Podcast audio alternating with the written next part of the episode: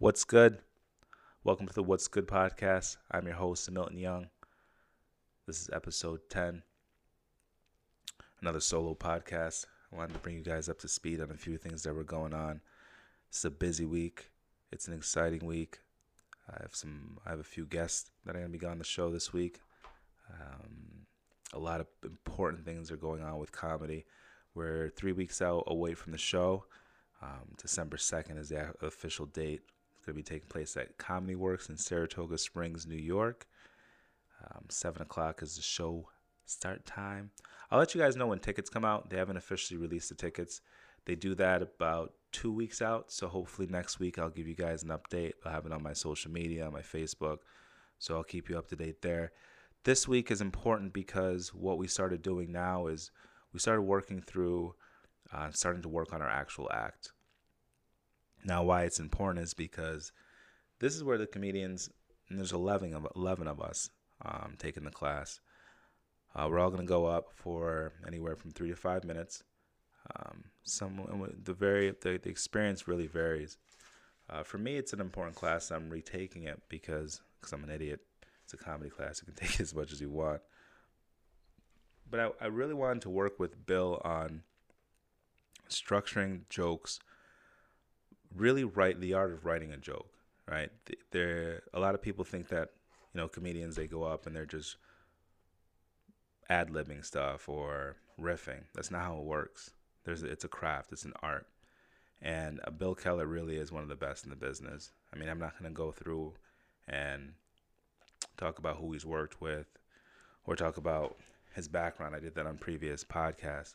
But no, actually, I will. actually, yeah, actually, I'm going to go back and tell you guys who this guy is because he deserves it. And it's strange how he he kind of just he, he doesn't really let what he's done in the past describe who he is just through conversation, just through how you talk to him, his experience just you, you can just tell, you know. Um, but the fact that he's worked with Jay Leno, the fact that he's written for the the Tonight Show, the Saturday Night Live show, he's worked with the greats of uh, Jerry Seinfeld.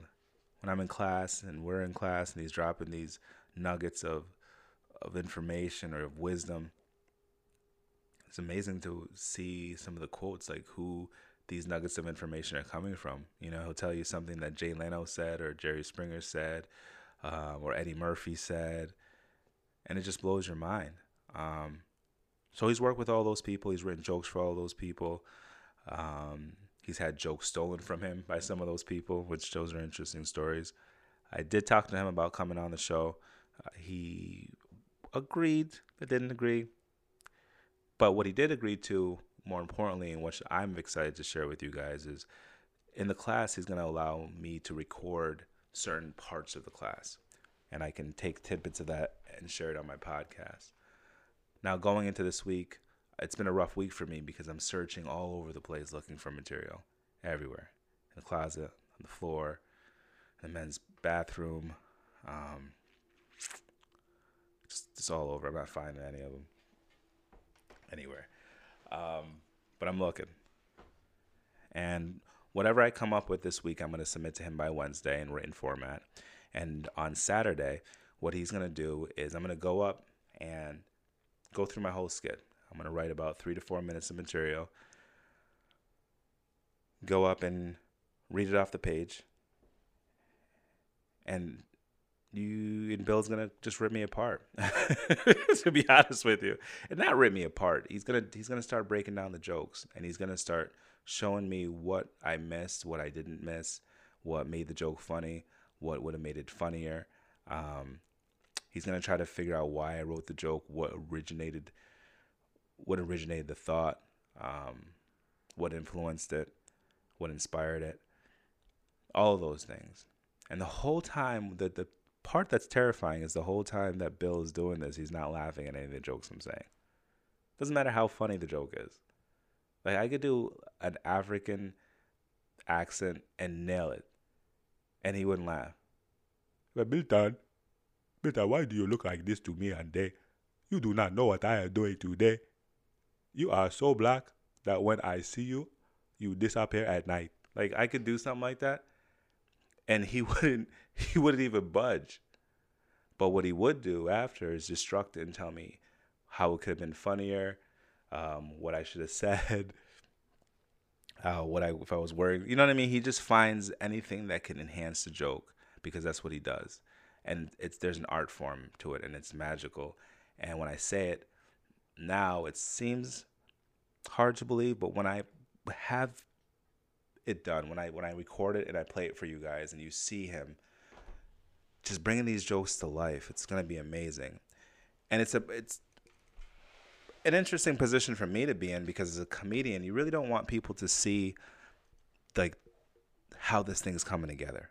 You don't you don't want to really expose your hand in terms of okay, this is what the joke's supposed to be pulling on and this is how the joke's supposed to work. You don't want to see the mechanics of it. It's like a magician showing you how he does a trick, then you don't pay attention to the trick to a certain degree. But I'm doing this because honestly, it's a teaching, it's a learning experience for me, hence me taking the class.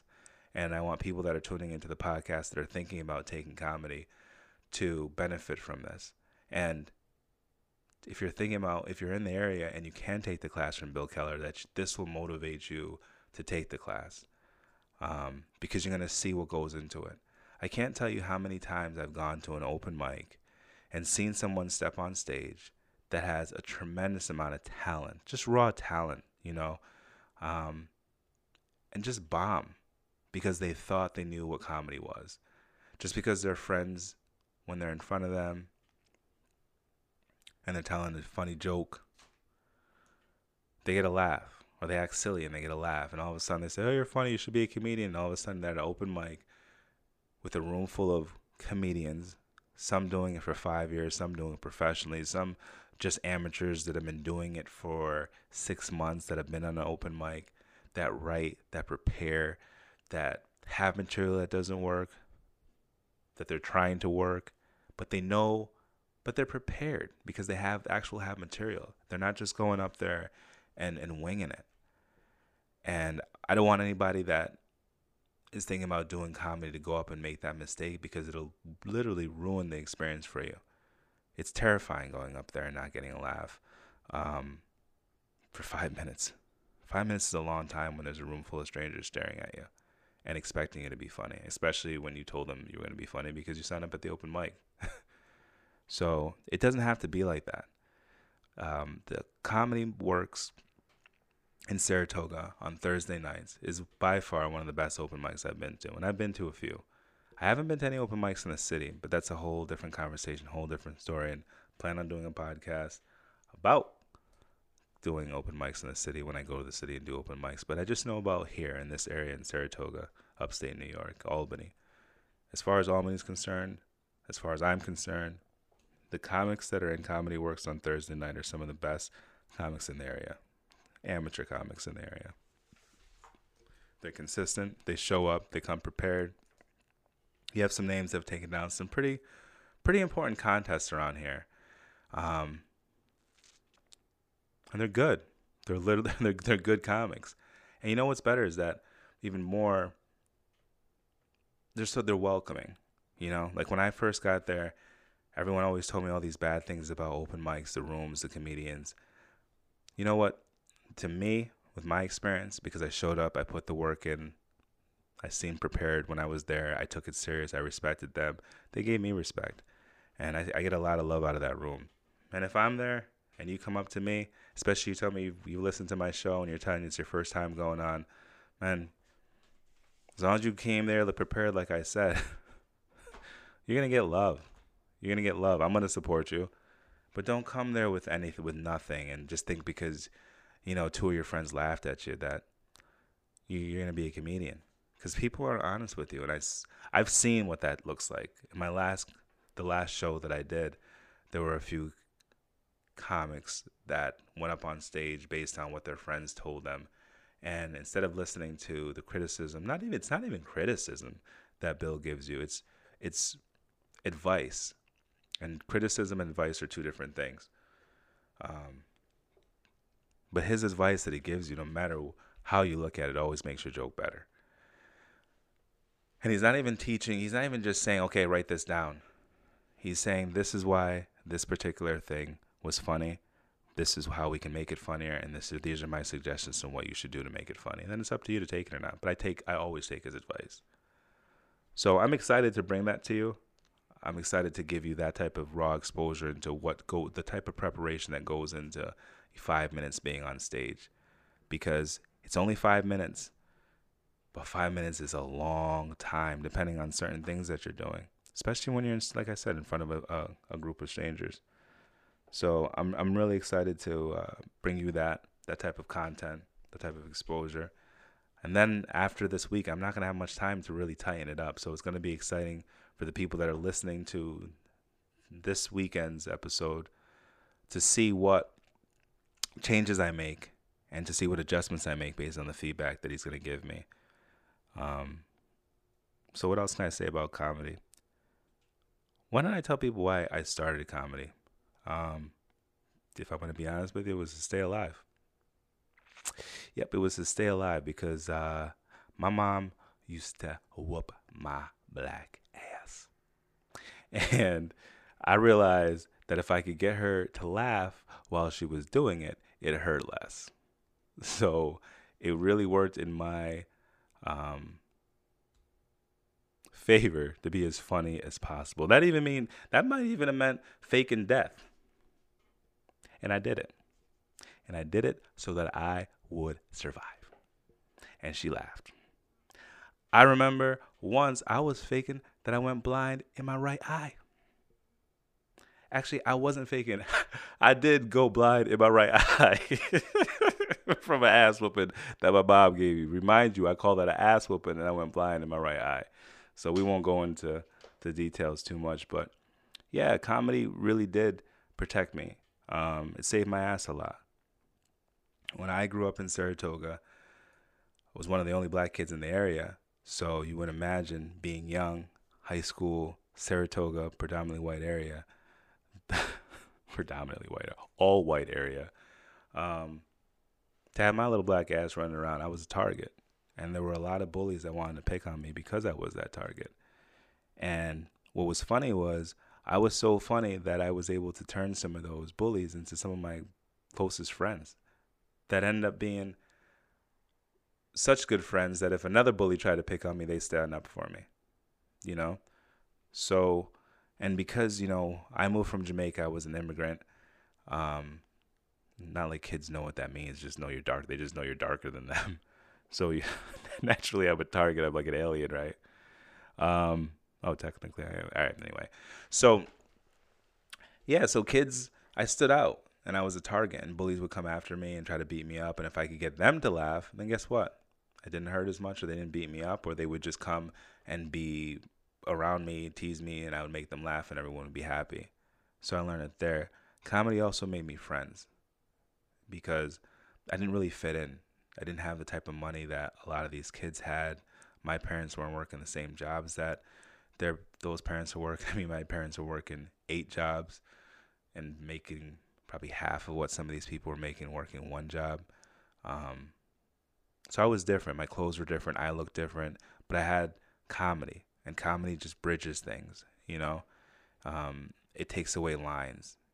What I mean by takes away lines, is it removes barriers because if you can get a whole room full of strangers laughing, chances are those all of those people in that those room that room aren't going to be able to relate on a very intimate level.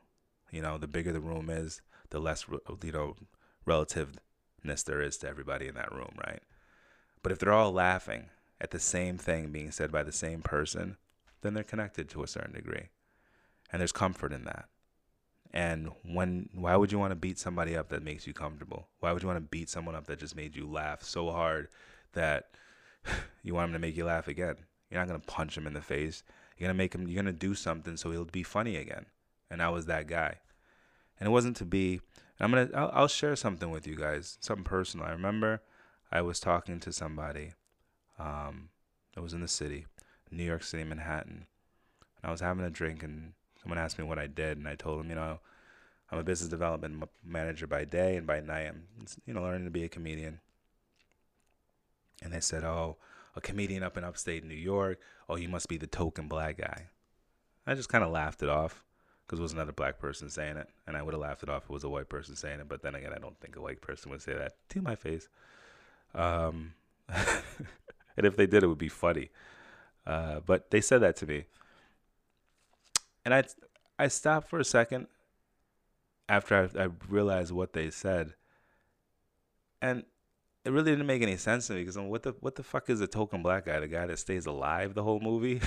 you know what I mean? Like, yeah, I was a token black guy, and not in any derogatory like remark, even though that remark is supposed to be that. I was the only black guy, so I don't know what else you want to call it, and that meant staying alive, and that meant there weren't a lot of people to defend me or stand up, so I had to do it myself, and that was comedy, and I was comfortable with that, and it made me. Um, a lot of people just wouldn't. How? Why would you beat up the funny guy? you know what I mean? Why would you do that? And that's that's who I was. I was the funny guy, and I was okay with it because I was a black funny guy, and I was alive. I wasn't getting stuffed in lockers or flushed down toilets. so, comedy did that, and comedy also um, made me able to talk to girls. You know, it was like a shield. A girl if you can make a girl laugh, then you can have a conversation with her. And the darker you are in Saratoga Springs, New York, back when I was growing up, the harder you had to make them laugh.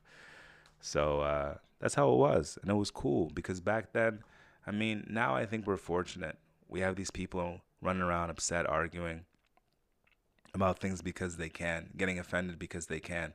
When I was growing up, I got offended because I was offended. And then actually, if I really think about it, I didn't really get offended that much because offended with me ended up with, an ass beating after it. So I was very particular about what I got offended about. And I feel that a lot of people to this day, if they got offended at the wrong, getting offended at the wrong thing resulted in getting an ass kick, you probably wouldn't get as offended. But now we have this space in this world, and we have all these rights, and we have all these people that'll stand up for your rights. That yeah, you can be offended about anything that you want to be offended because chances are on social media you'll be able to find a big enough group to back that feeling of offensiveness. But not all of us were blessed with that privilege, so to speak. And I'm glad that I wasn't blessed with that privilege because it made me stronger. It made me tougher. It taught me things about the world that I'm glad that I know because they're never going to change. And it prepares me. And comedy prepares me to deal with these things because some of the things that I see and I witness, or other people see and they witness, if I didn't have comedy to, to not even deflect it, but mutate it, literally mutate it like an alchemist into something positive that everybody can understand, share, and enjoy, and kind of get a new perspective on, I don't know what I would do.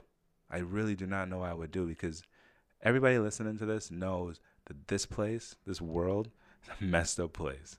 And if you can laugh at it, it's not that bad. It is, but it isn't. So that's what I've used comedy to do survive. survive. And, you know, it, when I look around and I see some of the things that are going on now in this world, I don't even think the best comics could make you laugh loud enough or hard enough to forget it. But they'll laugh hard enough. They'll, they'll, they'll craft a joke good enough to make when you're laughing, you're just thinking about it. You know? You're just thinking about it from a different perspective and you're gaining some insight to maybe do your due diligence in changing how you approach something or do something. You know? Um, but that's that's what comedy has done for me what exactly what I just said. You know, when my mom was hitting me right with the belt, and she was doing it for a good reason. She wasn't just beating me because I was a punk, even though I was a punk. she was beating me because she loved me, and she wanted to make sure that when I went out, that I was presenting myself to even like over exaggeratingly presenting myself in a good way. And if I didn't, she beat me because she didn't want a cop shooting me, you know? And sometimes she just beat me too hard, like literally. So I got the point, but she did it for more than to get the point. Um, and I'm glad she did. I'm very glad she did. But when I when she was hitting me and I would overreact and pretend I went blind or actually go blind or pretend to die, she realized, okay, yeah, maybe I'm getting a little carried away. Or if I love the kid, like killing him probably defeats the purpose of loving him. And it saved me, you know? So yeah, saying a lot is comedy and let's be honest, you know. Comedy some of the best comedy comes from the darkest place, you know? That's right there. What are they doing? They're surviving. They're using it to survive. Now, I'm not saying that everybody needs to go up on stage because their mom has been chasing them around the house with a belt. That's not what I'm saying. Um, what I am saying though is if you everyone has uses comedy for a different reason. What I just gave you was my purpose. If you just want to try it, just to be funny, to step up on stage, just to try it because it's something on your bucket list or your to do list, which if you have a really weird to do list or dedicating yourself to comedy for a year, uh, the weird to do list. But if it's on your bucket list or you have any doubts or it's inside you, chase it because it's not that hard.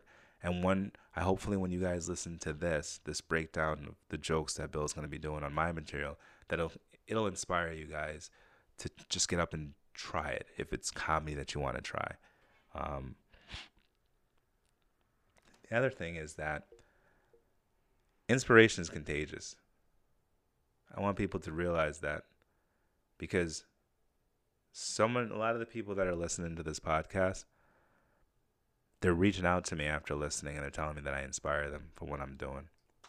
And it's great because that inspires me to keep doing it and to set goals. This is the 10th episode. Um, I have a milestone of 25 episodes. Why did I pick that number? I didn't just pick it because it's just some number I threw it around. I picked 25 because I think a lot of people, when they're doing podcasts, if you guys look and go through, there's not a lot of people that make it to 25 episode 25. I, I want to make it way past that. But my goal when I'm booking these appointments, when I'm in the studio, when I'm writing, when I'm doing the notes, um, when I'm editing, my goal is to get to 25. So then I can set another goal of 75. And then once I get to 75, 200, and just keep going with this. And I'm, I have been inspired since I started doing this. And the funny thing is that my goal was to inspire other people, and other people being inspired off my inspiration are inspiring me, which is, I didn't even do the math right. I never thought that was going to happen. But it's happening, and I'm grateful for it. I'm grateful for the people that are reaching out and giving me the feedback that they're giving. If you're, that they're giving me, and if you're even hesitating about giving me some feedback, positive, keep your negative shit to yourself unless it's constructive um, give it to me because I want to give you guys content that is going to make you tune in, listen to what I'm talking about. Uh, if it applies to you, if it doesn't, then don't listen. This is really where I'm actually going there with that, because there's a lot of people out there that are thinking about doing things, and they're just stuck. They're not moving forward because they're afraid. They want it to be perfect. It's never perfect, and even when it's perfect, it's not perfect. And if I waited for this podcast to be perfect, then I would still be waiting. It sometimes it's just a matter of getting up, trying, failing as fast as you can so you can learn from that mistake, apply it to your next effort, and just keep going and keep going and keep going until you're done. That's really what it comes down to. There's nothing there's nothing more about it. I mean, the person that I that got me interested in podcasts, I've said it before, I'll say it again and say it many more times, is Joe Rogan. And I, I remember watching one of the episodes that he had up, and he said, just showing up. That's all you got to do is just show up. Just show up and keep showing up, put the work in, and don't stop. It's the people that stop that never get to where they're going. And it makes sense. It's so simple, but it's such a hard thing to do. Showing up is a very hard thing to do. Because showing up means not just getting there, but performing when you get there. And that's all I'm doing. I'm just showing up. And I have good reason to show up. I mean, I love doing this. Talking to into a mic in a dark room in my office. I love it. I love it. Um so yeah, what else what else I got going on? Oh, you know what else I want to tell you guys? And the person I'm talking about is going to hear this. I'm not calling him out because it's, it's not fair to him. He doesn't know any better. Because a lot of us don't know any better. But guys, be honest with yourselves. Just if you take anything from this show, this episode, be honest with yourself. And this is what I'm saying. This goes back to what I'm talking about with even the comedy or even stepping into a cage for for a fight. Be honest with yourself because it's dangerous when you're not. Be a good judge for yourself. Be a good self judge. And this is why I'm saying this. There's certain people out there that think they're better at things, way better at things than they actually are. Some of them are comedians. Some of them are comedians that I am in class with. And they're learning, but they think they're better than they are. And because they think that they're better than they are, they're getting in their way of learning. And my only way of getting over that and getting past it and not pulling them aside and saying something is that they're I'm tricking myself into thinking that they that person was placed in front of me on purpose so I can see and learn what not to do. If you are so confident in yourself that you don't even give yourself opportunities to get better, then there's probably something wrong. Because even the best people give themselves opportunities to get better. It's called improving. And that's how you become the best by constantly improving. It's like an infinite process of continued progress. And I've just seen people that step up on stage, they have a terrible comedy set and they think it's hilarious. It doesn't even matter what the audience is saying. Now, there's a certain part of that where it's true. As a comedian, you go up, you do your set, doesn't matter what the, the audience is doing. Except for one. There's just, just, just one situation that it does matter not laughing. if you're if you're a comedian and you're up on stage and you go through a set and people aren't laughing, you can't get off and think that what you did was just killer because chances are it wasn't. There's there's only one exception. I'm going to tell you guys about the whole not laughing thing with comedians. So those people that do go to open mics that maybe aren't at Comedy Works in Saratoga, comedians that are working on material or comedians in general, they have a hard time laughing at other comedians out loud. Not because we're pricks, some of us are, not all of us, but it's because we're laughing with our comedic mind. And what I mean by that is that we're watching from a different level. We're watching to study what the joke is. We're looking for the mechanics. We're looking. So sometimes when a comedian laughs, you're like, "Oh, that's funny. Oh, that's hilarious. Oh, that's excellent." All whenever we're saying those things, it's give it like we're just putting our laugh in quotes instead of actually laughing. and it's it's not a bad thing. It's a great thing. And to put in even a better example is I went to Kevin Hart's show and when he did it this summer at um, SPAC in Saratoga, and I didn't laugh out loud more than twice. And it wasn't because it was a bad show; it was a great show. But it was because as he was doing the jokes, I was literally going through my mind and looking at what mechanics he was using, where he was positioned on the stage, how he was setting things up, the callbacks that he was using. A callback is when you you go you reference an earlier part of a joke. Um, it's just it's just funnier when you when you when you do that, you know. Um, and the audience loves it because it shows that you know you kind of walked them into something that you were setting up the whole time um, when you do callbacks. And Kevin Hart is a savant at using callbacks, and just to watch him work, he's like I'm studying him as he's on stage. So I'm not going to be laughing as much. So I want to prepare people that are going to open mics. Sometimes you won't get a laugh, not because you're not funny, but because the comedians in there are other comedians that are working on new material that are probably looking at your your comedy with a more subjective eye. So don't always look at an open mic and not getting jokes, um, not getting laughs at your jokes as your jokes are bad. And while I'm, while I'm there, look, if you guys are going to open mics, the reason you should be going on open mics is this, and and I'm saying it this way because I've seen open mics destroy people because they go in with the wrong perspective, the wrong idea of what they're supposed to be getting from it. They invite their friends, they're not prepared. Listen, an open mic is like an open mat at the gym. It's like a riff session with your friends when you're on the guitar, you know? It's like going to pra- it's practice. That's what it is but it's practiced in a live setting, and that live setting is the audience. And it could be comprised of people just coming through town, people that just wanted a few laughs. It's usually free, so it's not, you know, you're not gonna have huge expectations, but there, it could be an audience of people that are more than just comedians. And what you need to, when you're going to these open mics, what you're working on really is your comfort level of getting on stage, which as someone that's just getting into the business or just getting into the hobby or just getting into the art, whatever, however you want to call it, it's just about working on your material, getting that stage experience, fighting your nerves, the nerves of actually stepping up on that stage in front of strangers. And it's big. Like a lot of people that want to do comedy don't do it because they're afraid of that audience. And I'll say this. They I, they told me they told me before on the mat, you know, when you're on the mat, the only person you're battling is yourself. It's the same thing for when you're on the stage. The only person you're battling is yourself. Because at the end of the night, even Trump said this. You know, when you go up and you do speeches and you're nervous, listen, when when at the end of the day, what you're saying up there really isn't that important. Half of it isn't even true. And no one's going to remember it. But if you don't go up on stage, if you go there, you sign up, but you don't make that walk onto that stage and suffer your five minutes or three minutes, it doesn't have to be suffer. It doesn't, but it could. So be prepared for that. But the whole purpose is to go there, get your reps in, go through your jokes, go through your material, not forget anything. And if you do, it was practice. I mean, I'll be honest with my journey when it came to open mics. I was terrified my first open mic.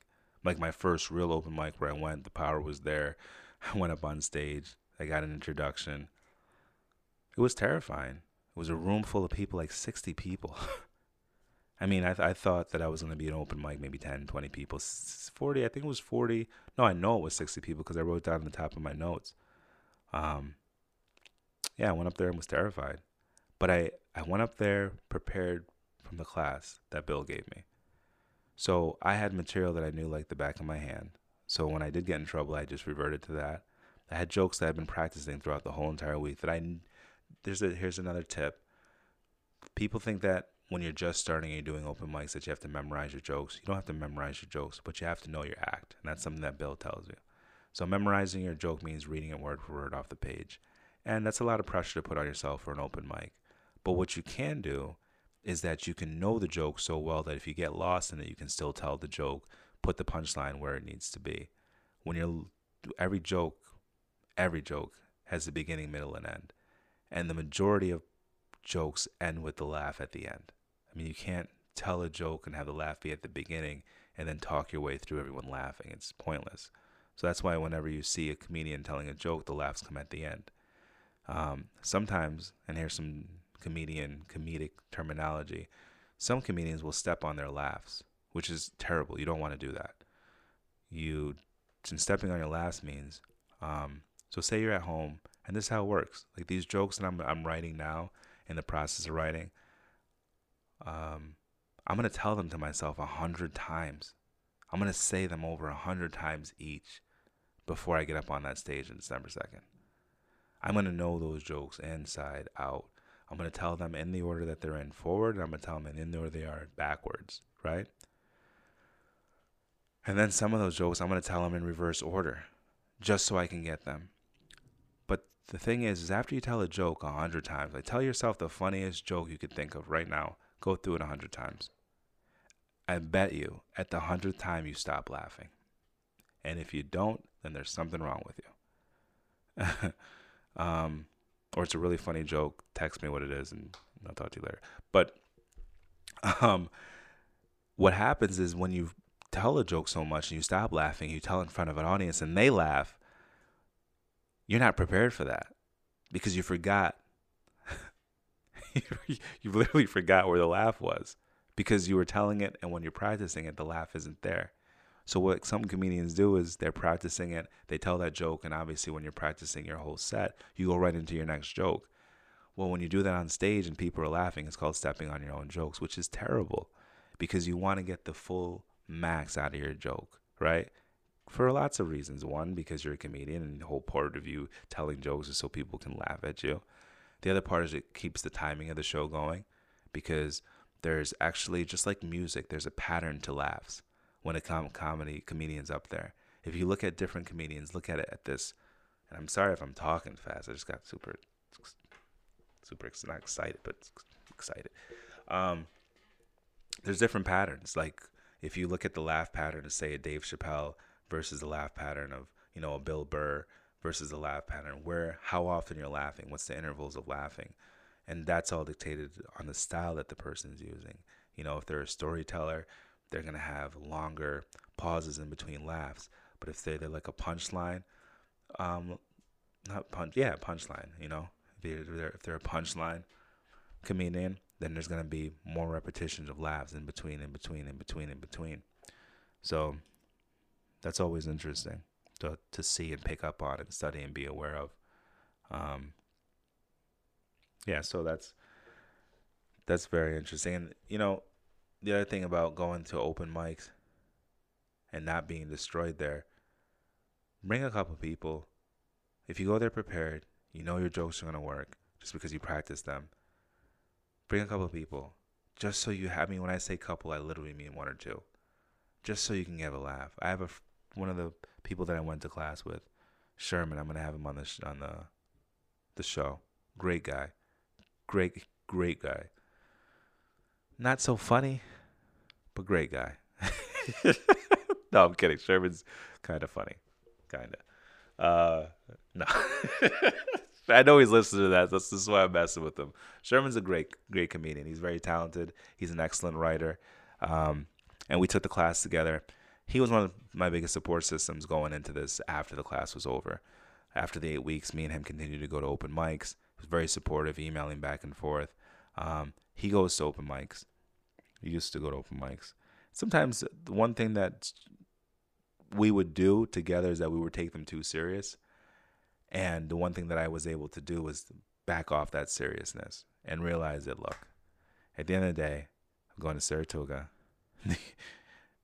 going into a basement with 20 people, maybe 60. Who cares? And I'm telling jokes, and they're going to laugh. If they don't, it's two things. They laugh, keep the joke. If they don't, get rid of the joke. It wasn't funny. It doesn't mean I'm not a funny person, you know? And that's the thing where you have to, when you go into these shows, these open mics, you have to know that you're funny inside. You know if you're funny, you know? Just like when I'm up there and I'm up there in front of the audience, I'll tell a joke and it didn't hit right and they didn't laugh. I know, and you'll you'll know too. It was it because of the way I told the joke? Was it because of the wrong audience? Was the joke just not good? You begin to feel it, you know? You'll see where the joke should have landed versus where it did, or if it didn't, you're like, oh, okay, that was just timing was wrong. You know what I mean? But it's just a matter you're not gonna know until you get up there. You're not gonna find yourself until you get up there. You find yourself by pursuing it and chasing it and going there every single week and after a while, getting in that uncomfortable situation. We talk about it on jujitsu. The more you're in an uncomfortable situation, the more comfortable it gets until it's no longer an uncomfortable situation. That's literally that. Think about it. Think about anything that you've done new or for the first time. Something that you're probably really, really good at at some point when you first started, you probably weren't as good as you are now as when you first started. It's the same thing, you know? It's the same thing um, like I don't know, jujitsu. We actually have a ranking there. So you have your white belt all the way up to black belt. So as you get better, you get those belts. But it's not just getting the belts and you're getting better. It's you're getting better and the belts are just symbolizing it. They're just acknowledging it. Same thing with getting on stage. You know, you're not but they're not gonna give you a belt. You're just gonna feel the comfort, the pressure release. When they call your name, your hands aren't gonna be sweating. You're not gonna have that doubt in your your your head, and that's that voice. we call it. I do uh, training, Sandler sales training. Awesome tool. If you guys are, if there's anybody out there, I'm be I'm plugging Sandler selling, but just check it out. It's a great system. And one of the things that they say in the system is head trash. And before you go up on stage being a comedian, that's what runs through your mind head trash. What head trash is, is exactly what it sounds like trash, doubt. And it manifests itself in half truths, you know? Some, but they're not. It's it, the thing is, it's just a delusion. It's all an illusion, and it makes you delusional because it's not there, you know. And I get it a lot before I go up on stage. But what happens is this: and when I was training very hard for track, My coach told me about this. There's two voices inside you, right? Two voices inside of your head. And you have you control the volume on either one. And sometimes they're going to be talking at the same level and you turn down the volume on the negative one. And that's what you do when you're going up on stage. That voice is always going to be there. Oh, you're going to mess up. Oh, you're nervous. Oh, you're going to forget your jokes. Oh, you didn't practice enough. Oh, your jokes aren't funny enough. You're not funny. You're too black. Your lips are too big. Um, these things. But they're not real. My lips are too big, but not too black. Actually, my lips are, I have nice lips. Very nice, succulent lips. But, and that's how you come, that's how you combat that war inside your head. You just go back at it and you answer by getting up on stage and then it shuts up and then after a while that voice it just gets tired of showing up because you've shown up to the same situation you've ignored it so many times that it's not there anymore and you don't need to to to, to battle it back with succulent lit comments on your podcast you don't need that you know you have the confidence to know okay this there's nothing what's the worst thing that could possibly happen to me when I'm up on stage. And I think about that. Someone not laughing. That happened to me a lot. Like, a lot. Like, times where I needed it to work. Like, times when my mom said, okay, this belt ain't working. Time to grab the wooden spoon. I needed to say something funny. I would say something, it wasn't funny, and I needed her to laugh there's more risk there than me being on stage now as a grown man. So, and I think everybody else up on stage is the same thing. It's an ego that you're fighting when you're up there. So don't let that hold you back when you guys are thinking about getting up on doing, you know, comedy and open mics. So I hope that helps people that are tuning in for the comedy portion of the podcast. Um, yeah, I just want you guys to know that, man. Like, Bill Keller's class is awesome. I'm excited. I'm I'm very I'm not nervous about giving you that, uh, this content about him breaking down my show or breaking down my my um, my jokes because it's gonna be educational for a lot of people that tune in, and it's gonna be an opportunity for you guys to say, okay, well, when I'm writing a joke, if I write a joke or jokes I have written, well, how would Bill look at it? Cause he's gonna dig in on the stuff that I'm writing. Like when he's done with me, you guys might not think I'm funny. but I'm cool with that because I am funny. I know that. And this is all part of the process. I'm literally seven months into learning comedy. Like I've always been funny my whole life, but learning it as the art form, seven months in, and the ride has been phenomenal. The people that I've met on this this miniature journey have been phenomenal people, like extremely talented people, really weird people, but talented and dedicated to their craft. And it's amazing to watch them grow, get funnier every week, just practicing, honing their craft, going home, writing, putting the work in, coming on. It. I'm telling you, I can't tell you how many days, how many Thursdays when I was doing open mics on a regular basis, something would come up during the day. Every every day something came up. An excuse was always there to not go, but a a legit reason like a tire being flat, um, a client needing to see the warehouse, um, something going on with the tenant, something going on with jujitsu, like so many reasons. But you have to have priorities, focus, and and find a way to get there. So I'm saying that not for me, but to respect those comedians out there that are on that grind, that are making it to those open mics every week. Man, it's a grind, but it's worth it and it's fun. And if you're thinking about doing it, stop thinking about it. Just get up off your couch, write five jokes, five of your best jokes, right? Just take the time, take a half an hour. If you can do it in a half an hour, God bless your soul. If you can't, God bless your soul. Um, but just take the time and go to an open mic and just see what you got. It might be a hobby that you like. It's imagine getting paid three hundred dollars to do five minutes worth of material. Comedy. You're making people laugh and you're getting a check when you're done. So I'm not here to sell you on. It. I'm just saying, if you guys are thinking about it, get up off your couch and, and do it because it's it's awesome. There's so many awesome purposes of it. So check it out. I hear people telling me that I'm inspiring them. Well, if you want to be inspired, go to an open mic and look at some of these guys up on stage or some of these girls up on stage killing it. There's a lot of talent out there. So, what else I'm going to talk to you about? So, I'm doing a podcast about jujitsu and I haven't been training. why. I actually got into it. I got my finger injured. And how I injured my finger is I actually severed a tendon in my middle finger on my left hand. I was on one of those one wheel things. Basically, it's like a, a futuristic looking hovercraft with one wheel hollowed out in the middle of the board. And based on your weight distribution, the craft will move, the board will move forward or will move back.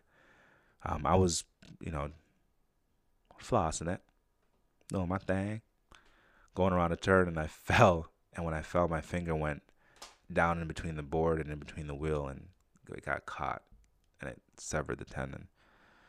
So they were telling me it was going to take eight weeks for the, the tendon to repair itself. Uh, mine repaired itself within four weeks, which is amazing. But I need to do a lot of physical therapy.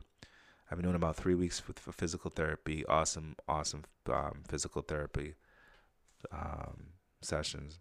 I got to give a shout out to these guys in Clifton Park. These guys are awesome. They're phenomenal. Andrew. Shout out to Andrew.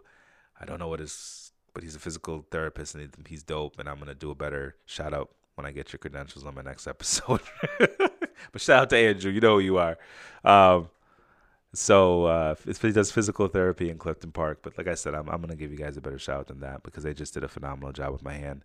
But the exciting thing about that is, and the reason why I'm telling you guys about me training jujitsu or my inability is because I'm going to start training again next week. And I like doing things on my podcast because it holds me accountable. Um, I'm going to be start training next week. I'm actually going to be doing acupuncture tomorrow. I'm going to give you feedback on how that works uh, to see if it does work. And the main reason is because even though the physical therapy is allowing me to get movement back in it, flexibility back in it, um, reduce the possibilities of arthritis down the road, is that the acupuncture is going to help me with the swelling. Uh, even though after some of my physical therapy sessions, the swelling is down, it comes back. So the acupuncture is to really just take out all the inflammation permanently out of the finger. Not, yeah, permanently instead of you know going for a treatment, leaving, and it comes back. Um, but my physical therapy, my physical therapist, these guys were great. My doctor was great that did the surgery, um, but it just still looks a little mangled. I really don't have much grip strength in it, so I'm kind of nervous on how it's gonna go um, in terms of grabbing, falling back on it. But you know, honestly, with jujitsu, you just got to get back in there and, and see what happens because I know you guys are thinking, oh, why would you want to do that? You have a open finger. Yeah, but the thing is this: if I were to get attacked in the streets right now, you so you think someone's gonna be, oh wait, whoa, whoa, I didn't see your finger there, buddy. All righty then. Uh, yeah, you go have a good day. I'm not gonna mug you. No, it's not gonna work that way. They're still gonna kick my ass. So that's my attitude going into it with the training. Like I have to get my grip strength back. I have to start training again. Jiu-jitsu is such a big part of my life in terms of keeping me focused, keeping me moving forward, keeping me on my diet, um, challenging me. I say it all the time. If you're used to pushing yourself to another level um, every day, mentally and physically, both, partial, whatever, guess what? mentally, you begin to change. And what you perceive as difficult gets put in the right category of being difficult or not, you know? And an argument with your boss, if that's the most difficult part of your day, then that's going to be the most stressful thing. But if your most difficult part of your day is going to train at Matt Secor's gym and if you if if that's if that is the toughest part of your day, then arguing with your boss, ah, not so bad. You know, rolling with Matt Secor for five minutes is hell. Arguing with your boss, not so much. It's an argument. you know what I'm saying? It's not a struggle for life. It's not a struggle for air. You know? You're not being tapped every five seconds. That's if he's going easy. That's if he's trying to let you grow. No, I'm just kidding. More like every two seconds. But um yeah. I mean it helps me keep things in perspective which is the most important part of things. And it gives me focus. You eat differently. If you know you're going to be rolling for eight minutes, you're not going to be picking up a, plate, a slice of two slices of pizza or three slices of pizza on your lunch break.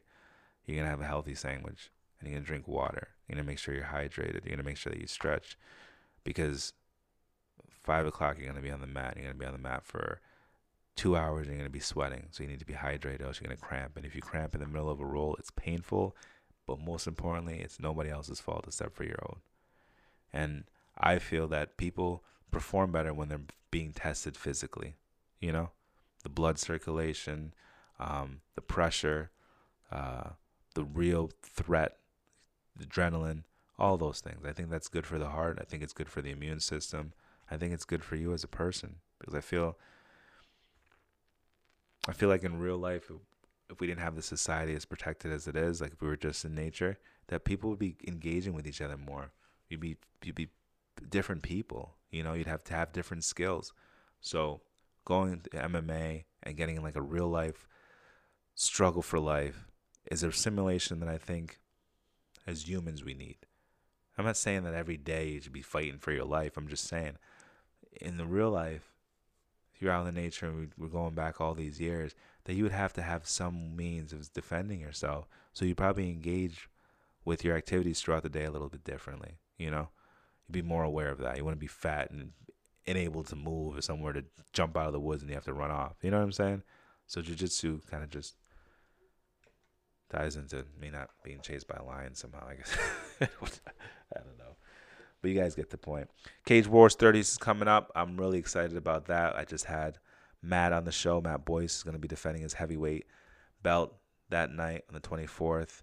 Um, Derek Ellis is going to be fighting from representing Matt Secor Jiu Jitsu. He officially has a new match, which is great. Someone stepped in, stepped up to get that done. So that's going to be really exciting to watch. Um, like I said, guys, if you are hesitant about going to check out Cage Wars, don't go check them out if you're interested in getting in. You don't even if you're interested in getting in MMA. If you like MMA, if you watch UFC and you're interested in it, come check these guys out. I mean,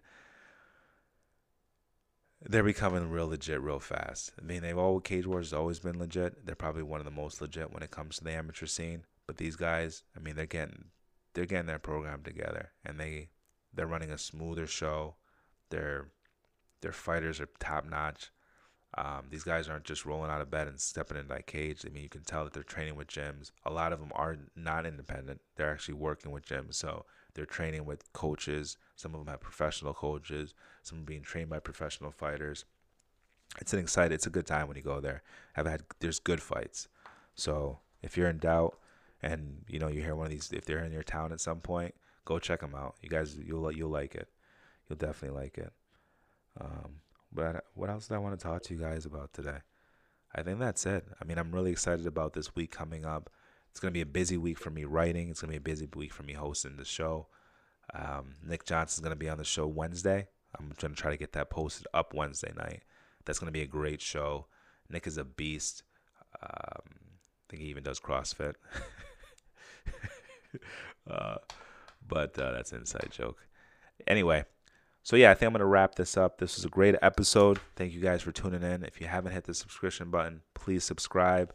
Like I said, do not hesitate to send me feedback. I love hearing that I'm inspiring you guys. Reach you guys can reach me on my Instagram, Styles36Styles. Um, you guys reach me on my Facebook. Um, we're working on getting the, the website up for the site, so you're gonna be able to get a hold of me there. I've also encouraged people to go and sign up for Anchor. You can get up on just download it on your phone, Android or your iPhone. Uh, once you get up there and you set up a an account, you can actually send voice messages to me. So that's great. And I actually want someone to do that so I can play it on the show. If you guys can ask me a question, I can answer it there. And you know, as far as some of the guests that I want to be, I'm gonna keep it a surprise for certain, just just because I want to, just because I want to. Um, but it's gonna be, it's not just gonna be got comedians. It's not just gonna be jujitsu players. I mean, I have people reaching out to me that want to get on the show. Some interesting people that I never thought would even be interested in doing a podcast, um, like the What's Good podcast, but they are. And that's great. Like I said, I'm inspiring people and they're inspiring me. And I think the conversations that I plan on having with some of these people will be the content's just going to be great because a lot of them come from different worlds that um, I'm interested in knowing about. I'm curious about knowing and I feel that in knowing, learning them, that I'll give some of my viewers some really, really good content to go back on. And also, if you guys, there's someone out there that you that want to be on the show, you're you practice martial arts, you do comedy, hit me up, hit me up. Let's talk. You know, I might regret doing that, but uh, hey, why not? It's my show. I can do whatever I want. but yeah, it's been great. Thanks for joining the show, and uh, I'm signing off. That's what's up. Have a good night or day, whichever it is. Bye.